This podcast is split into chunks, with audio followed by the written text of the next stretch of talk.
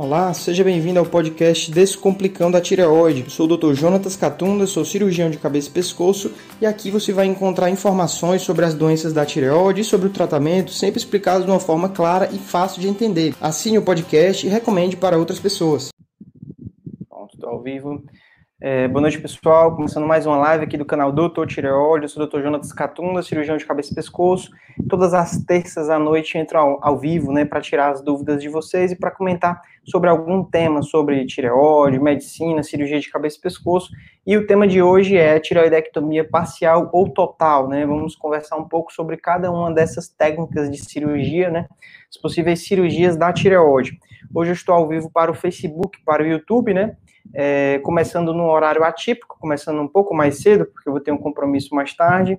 Então, é, vamos lá. Antes de entrar no tema, eu queria só conversar com vocês um pouco de como vai funcionar o canal a partir de agora, né? O canal chegamos na marca de 80 mil seguidores e a gente espera chegar logo, logo nos 100 mil, né? Graças a vocês, né? Então, muito obrigado a você que assiste o vídeo, que se inscreve no canal, que comenta, né? Que participe e faz isso aqui crescer, né? Então, a partir da semana que vem, toda segunda-feira vai ser um vídeo novo aqui no YouTube, né? Nas terças, a gente vai continuar com essas lives respondendo perguntas às 8 horas. É, eu vou tirar o, o tema, na terça-feira vai ser sempre só respondendo perguntas, né? Então, hoje, a última edição comentando algum assunto, a partir da semana que vem, é 30 minutos respondendo perguntas. Nas quartas, é um novo tipo de vídeo que eu quero trazer aqui para o canal, são lives sobre medicina, sobre pesquisa científica, sobre carreira médica, marketing, temas mais voltados para estudantes de medicina, né, os meus alunos, já que eu sou professor, e também para outros profissionais de saúde ou até médicos que queiram aprender um pouco sobre isso, né? Nas quintas vão ser lives com especialistas, como eu tenho feito nas últimas semanas. Então, essa semana, né, em específico, vai ser uma live sobre nutrição no tratamento do câncer, né, o papel da nutrição com a nutricionista Juliana Bastos. Semana que vem, uma live com a doutora Cláudia Belém, a fonoaudióloga, falando um pouco sobre voz cansada após a tireoidectomia. E isso toda quinta-feira, uma live com algum é, especialista diferente para te ajudar a entender melhor os diferentes aspectos do tratamento do câncer de tireoide, né?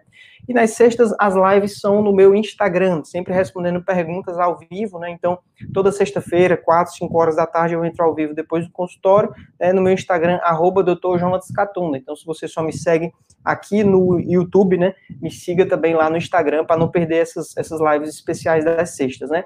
É, também outros conteúdos nas segundas-feiras. Agora a gente tem o podcast é um quadro dentro do podcast chamado Histórias de Pacientes, que ontem foi o primeiro episódio, né?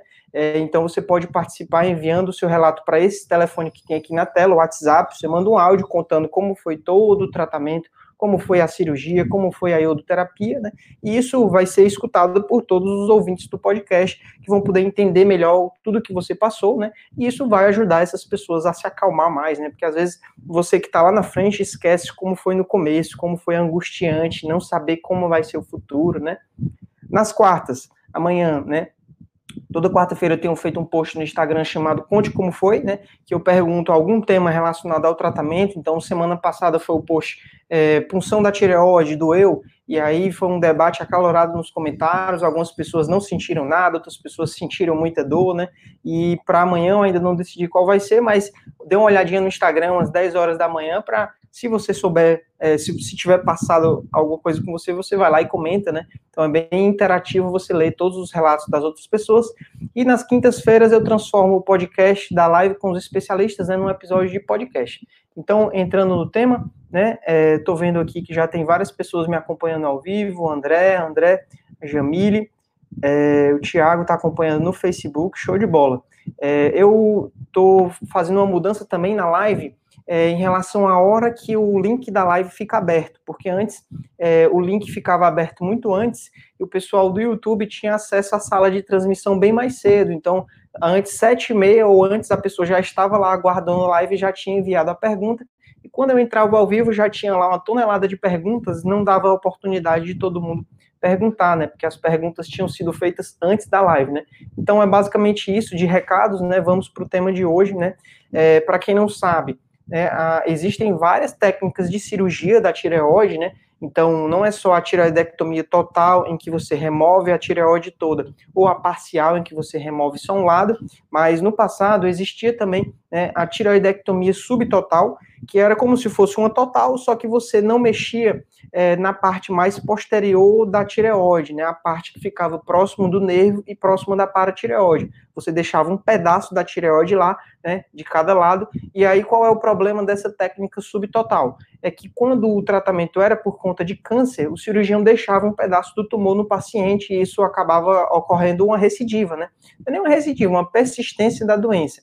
Então, essa técnica tireoidectomia subtotal é uma técnica de cirurgia um pouco mais fácil e que infelizmente ainda é realizada por alguns cirurgiões, né? Então, se você encontrar algum cirurgião muito antigo que não é cirurgião de cabeça e pescoço, é um cirurgião geral, às vezes ele faz essa técnica porque é mais fácil e é mais seguro, né? Acaba que você diminui o risco de ter lesão do nervo, né? Mas acaba deixando um problema que vai ter que ser resolvido mais na frente por outro cirurgião. Então, é uma técnica abolida, né? A gente não utiliza mais, e a outra técnica, que é mais antiga ainda, é a nodulectomia. Então, ao invés de tirar uma metade da tireoide, é você retirar só o nódulo, né, deixando o resto da tireoide lá. É uma cirurgia que parece muito óbvia, né, você não tirar a tireoide, tira só o nódulo, só que muitas vezes o paciente precisaria operar outras vezes. Então, se o nódulo era um câncer, você tirar só o nódulo, você compromete as margens de segurança, as margens oncológicas, acaba deixando o resto de tumor, tem que operar de novo, e essas reoperações, elas são mais complicadas.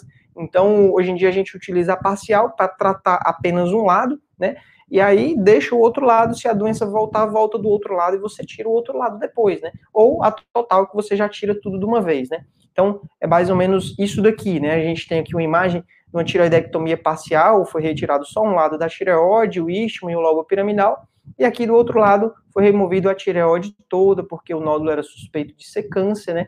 E um, um nódulo grande, então realmente já tratou que aí provavelmente essa paciente vai precisar de iodoterapia posterior. Então, as vantagens e desvantagens dessa técnica é, quanto a cada um desses quesitos, né? Quanto ao tamanho da incisão, o tamanho do corte é igual, quanto a parcial, quanto a total, não tem diferença, é o mesmo tamanho, né?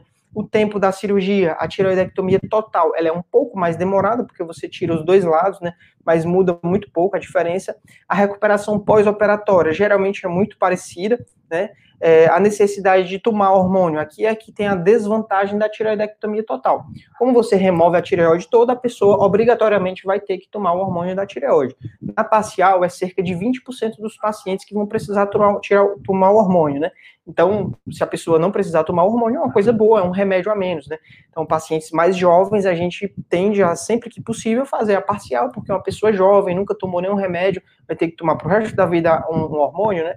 O ideal é tentar, sempre que possível, a parcial. É, quanto ao risco de rouquidão, é, na parcial, como você só manipula um lado, um nervo, né? é, o nervo laringeu recorrente da prega vocal de um lado, o risco é menor do que na total, que você aborda os dois lados, né? Mas mesmo assim, o risco é baixo para as duas cirurgias. E a grande vantagem que eu vejo da parcial é quanto ao risco de hipoparatireoidismo, do cálcio baixar depois da cirurgia. Na cirurgia parcial, você só mexe em um lado. Então, só mexendo as paratireoides daquele lado. Na total, você vai mexer dos dois lados, então existe sim o risco de ter o hipopara. Quer dizer, na parcial não tem risco de ter hipopara, o risco é 0%. Né? E essa complicação, né, é, apesar de não ser tão comum, é uma das piores complicações da cirurgia da tireoide. O paciente precisa ficar tomando muitos, muitos comprimidos de cálcio, fica tendo câimbras, formigamentos, dormências. Então, se puder ser evitada a cirurgia, melhor. E se puder fazer uma parcial ao invés da total, melhor ainda, né? Quanto à necessidade de reoperar, aqui é um ponto negativo da parcial. Como você só remove um lado, né, o outro lado ele continua lá, às vezes, quando vem o resultado da biópsia, é, a gente toma uma surpresa e descobre que era um câncer agressivo e que vai precisar complementar o tratamento com a iodoterapia. Então, esses pacientes, cerca de 10% deles, ou menos, isso vai depender da experiência do cirurgião, né? É, em alguns cirurgiões, opera como se fosse benigno, descobre que era câncer e precisa totalizar. Em outros cirurgiões, é, já sabe que é câncer, mas quando recebe o resultado da biópsia é que você avalia se é um câncer agressivo ou não. Se for um câncer agressivo, precisaria totalizar, operar novamente para poder tirar o outro lado, né, para fazer a iodoterapia. Mas a maioria dos casos não há necessidade desse tratamento, né? Nos casos de baixo risco, você pode tranquilamente fazer só a parcial e já é uma cirurgia que resolve o câncer, né? Quanto ao segmento do câncer, na parcial, a gente acompanha apenas com ultrassom, né? Ah, os valores de tireoglobulina não são tão confiáveis, porque tem uma metade da tireoide produzindo tireoglobulina. Já na total, você tem que acompanhar, você tem como acompanhar tanto com ultrassom quanto a tireoglobulina. Se a tireoglobulina começar a subir, é um sinal de que o câncer voltou. Então, na total, tem essa vantagem, né, para o segmento do câncer, além da possibilidade de fazer iodoterapia. Né? Então, é, deixa eu só tirar esse slide aqui. Então, assim, é, outro ponto, né, que é importante é, é, ser sempre frisado é a parte econômica, né? É, infelizmente, os códigos dos planos de saúde, eles pagam diferente para o cirurgião entre a parcial e a total. Eles pagam muito mais pela total do que pela parcial. Então, alguns médicos, eles sempre operam total para todos os pacientes, mesmo que o paciente se encaixe perfeitamente numa cirurgia parcial, simplesmente porque ele ganha mais do plano de saúde na total, né? É, o médico, todo médico, ele deve sempre pensar no que é melhor para o paciente, não o que é melhor para ele, né? Mas, infelizmente, vocês precisam ficar atentos que isso acontece, né? Então, é, era isso que eu tinha para falar, né? Agora vamos começar a responder as perguntas, né? Aproveitar o máximo tempo da live.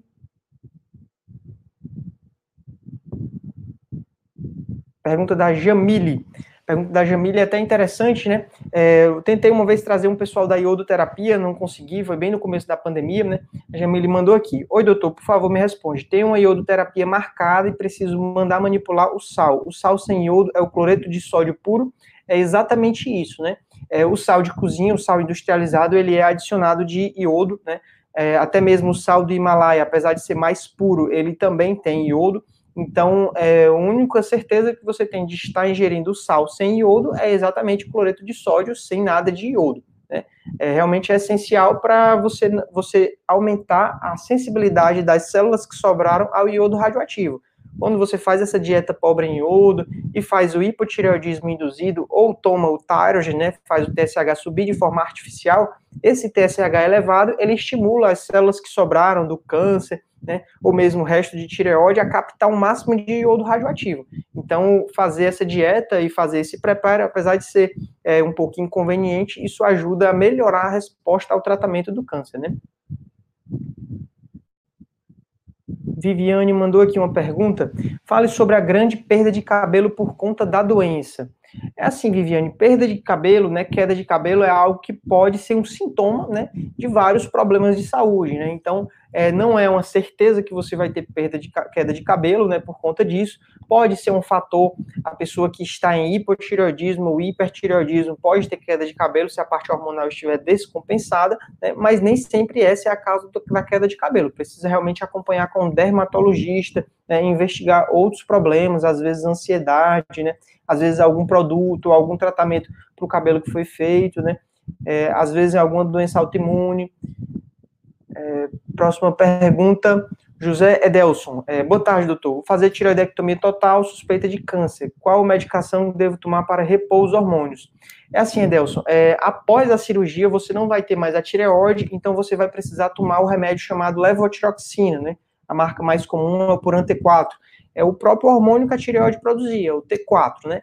Então, é, para o resto da vida, vai ter que tomar uma vez por dia esse remédio para suprir a função da tireoide, né? E esse medicamento, é, a gente consegue acompanhar se o tratamento está funcionando bem, né, através do exame de TSH. Então, é através do TSH que a gente regula a dose dessa medicação. Se a medicação estiver com a dose baixa, o seu corpo estiver precisando de mais hormônio, o TSH vai subir, né? E se a dose estiver alta demais, o TSH vai ficar supresso, vai ficar bem baixo. Então, isso a gente vai acompanhando ao longo dos exames, né?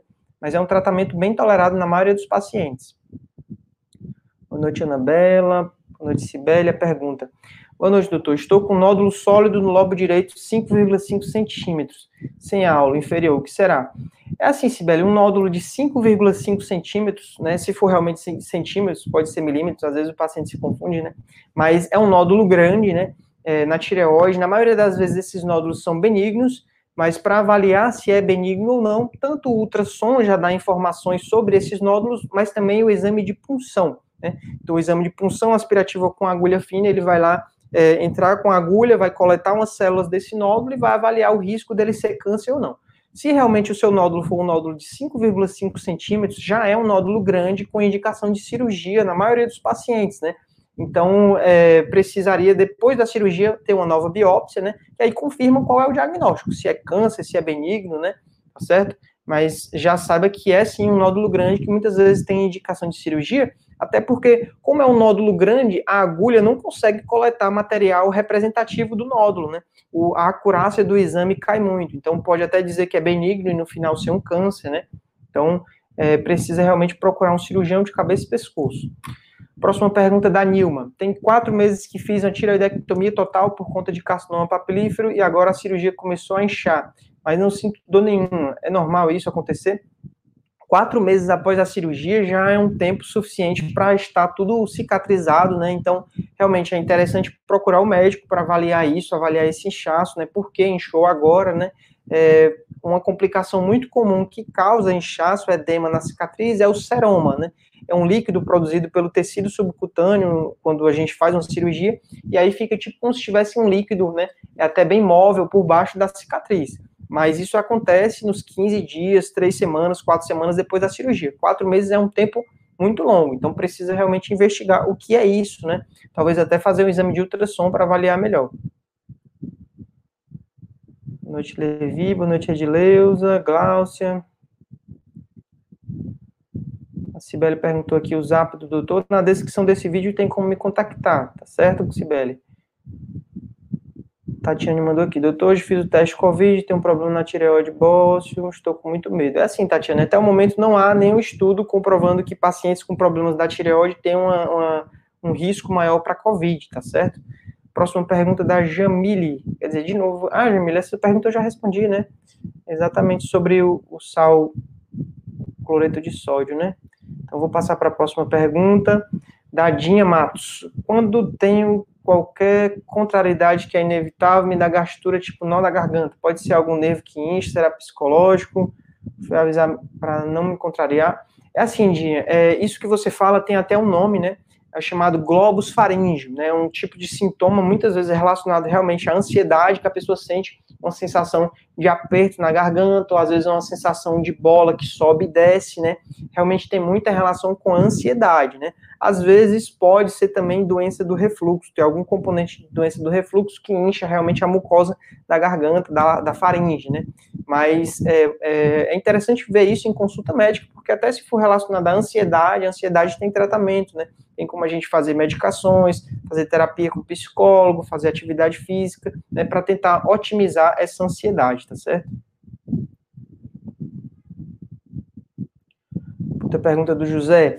Vou fazer a segunda-feira a tiroidectomia total, suspeita de câncer, estou com olhos inchados. Tem alguma relação com a doença?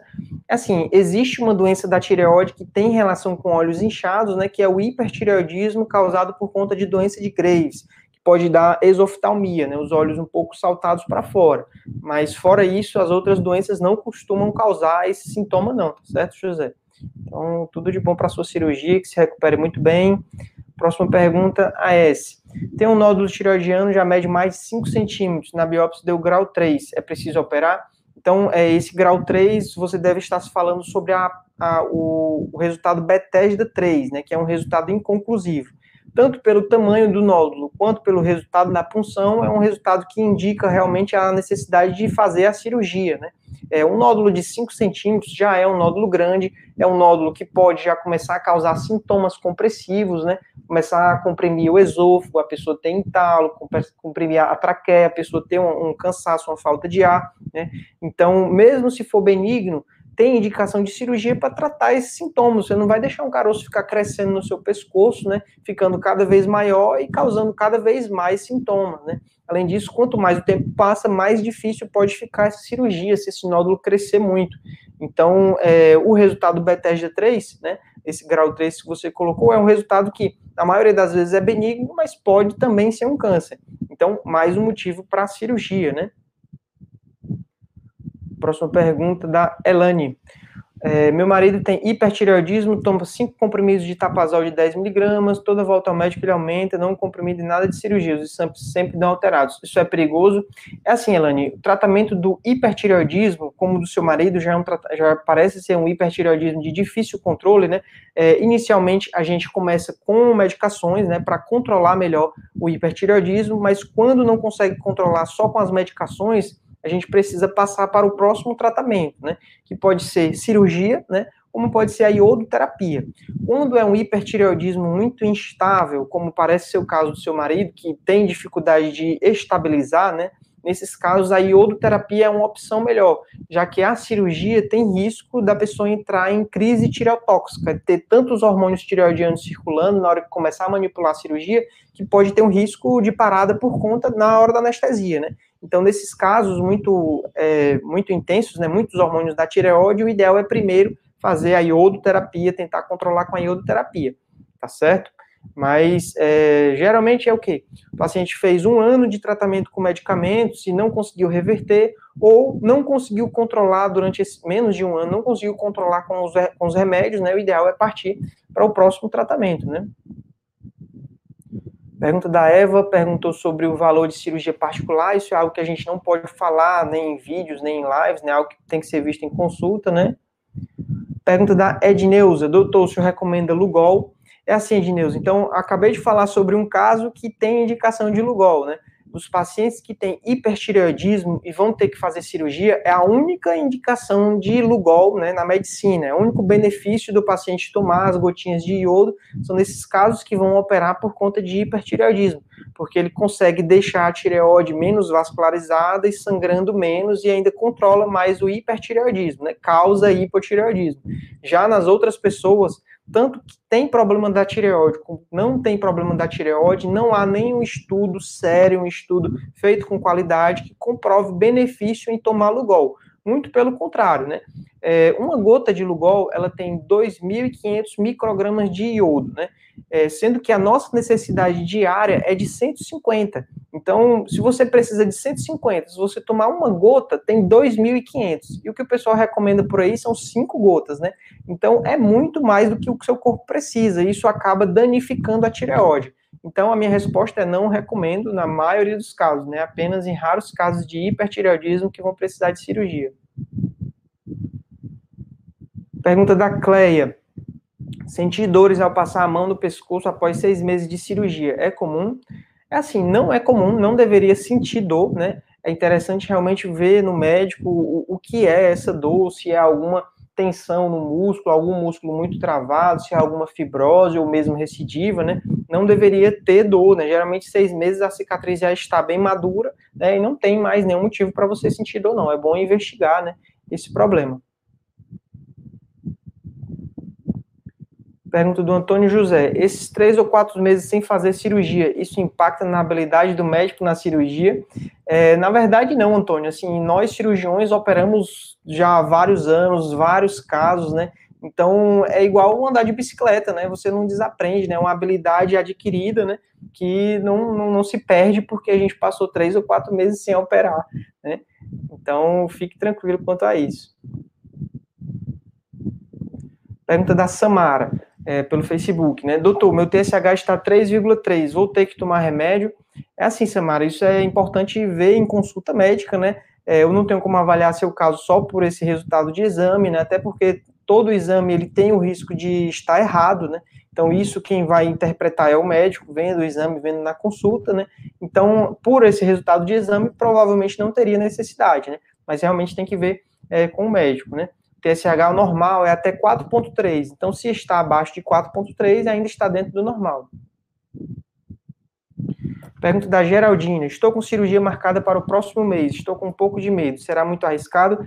É assim, Geraldina. Acredito que o seu medo seja né, em relação ao Covid, né, a infecção do coronavírus. É, esse é um medo que não só você, mas nós médicos também temos. Né? Ninguém quer expor um paciente a um risco desnecessário de uma infecção. Né? É, então, aqui em Fortaleza, isso vai depender de cada estado e cada cidade, né? Mas aqui em Fortaleza, o número de casos já começou a cair, né? Então, o comércio já está reabrindo, os hospitais já estão bem menos lotados de pacientes com Covid, né? E a gente vê que já parece ser seguro, né?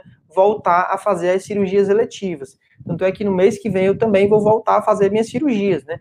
É, então, é, assim, medo a pessoa fica, né? Mas precisa ver qual é a cirurgia. Às vezes a cirurgia é uma cirurgia que não pode adiar por tanto tempo, pois pode ter consequências, né?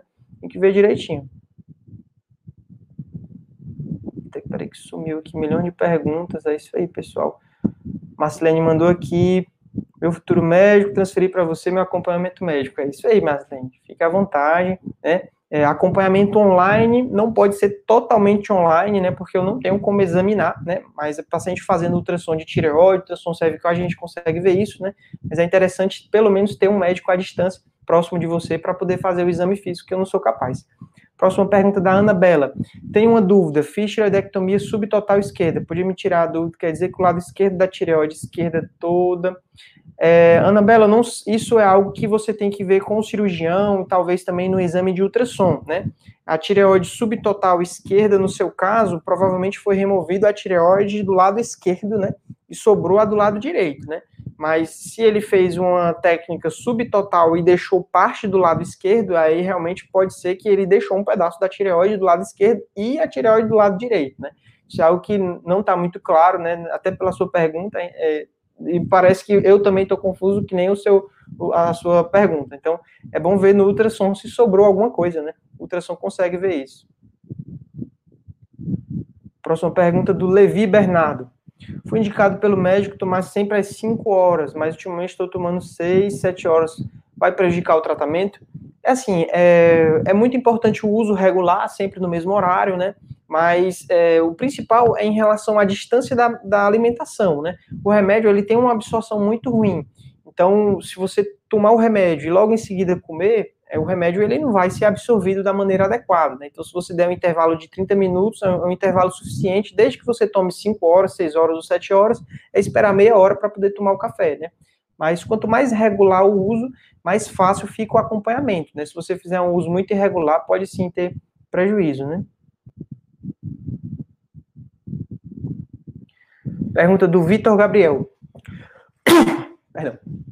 Muita pergunta, falando muito, falando rápido. É, o Vitor mandou aqui. Olá, doutor. É comum pessoas com nódulo grande na tireoide, benigno, não sentir sintomas? É sim, Vitor. É, às vezes a pessoa está com um nódulo grande, né? E só percebe porque alguma pessoa olhou e disse: sua tireoide está aumentada, né? Viu a pessoa comendo, quando a, quando a gente engole, a tireoide sobe, né? Ou mesmo a pessoa de frente para o espelho. Mas é sim comum alguns pacientes só descobrirem a tireoide quando ela está muito grande e visível, porque a pessoa mesmo não sente nada. Então, acaba que, como o nódulo cresce lentamente, né, é, vai dando tempo da pessoa se acostumar, então vai que ela nem sente nenhum sintoma. Pergunta da Maria Cláudia. Vou precisar fazer uma tireoidectomia total. Eu vou engordar após a cirurgia? É assim, Cláudia, isso é um tema é, muito polêmico, né? Porque alguns pacientes dizem com certeza que engordaram depois da cirurgia, mas nos estudos, nas pesquisas feitas com centenas de pacientes, a gente não vê isso acontecer na prática, né? É, então, eles compararam grupos de pacientes que operaram com pessoas da mesma idade e sexo ao longo de vários anos e viram que as pessoas que não operaram engordaram na mesma taxa, né, do que as pessoas que operaram, né? Então, é, só pelo fato de ter operado não tende a aumentar o ganho de peso. Agora, se a pessoa não se cuidar, a pessoa não praticar atividade física, mudar a alimentação para pior, começar a comer muita gordura, muita fritura, muita guloseima, realmente ela vai ter um ganho de peso, né, independente de operar ou não operar, né?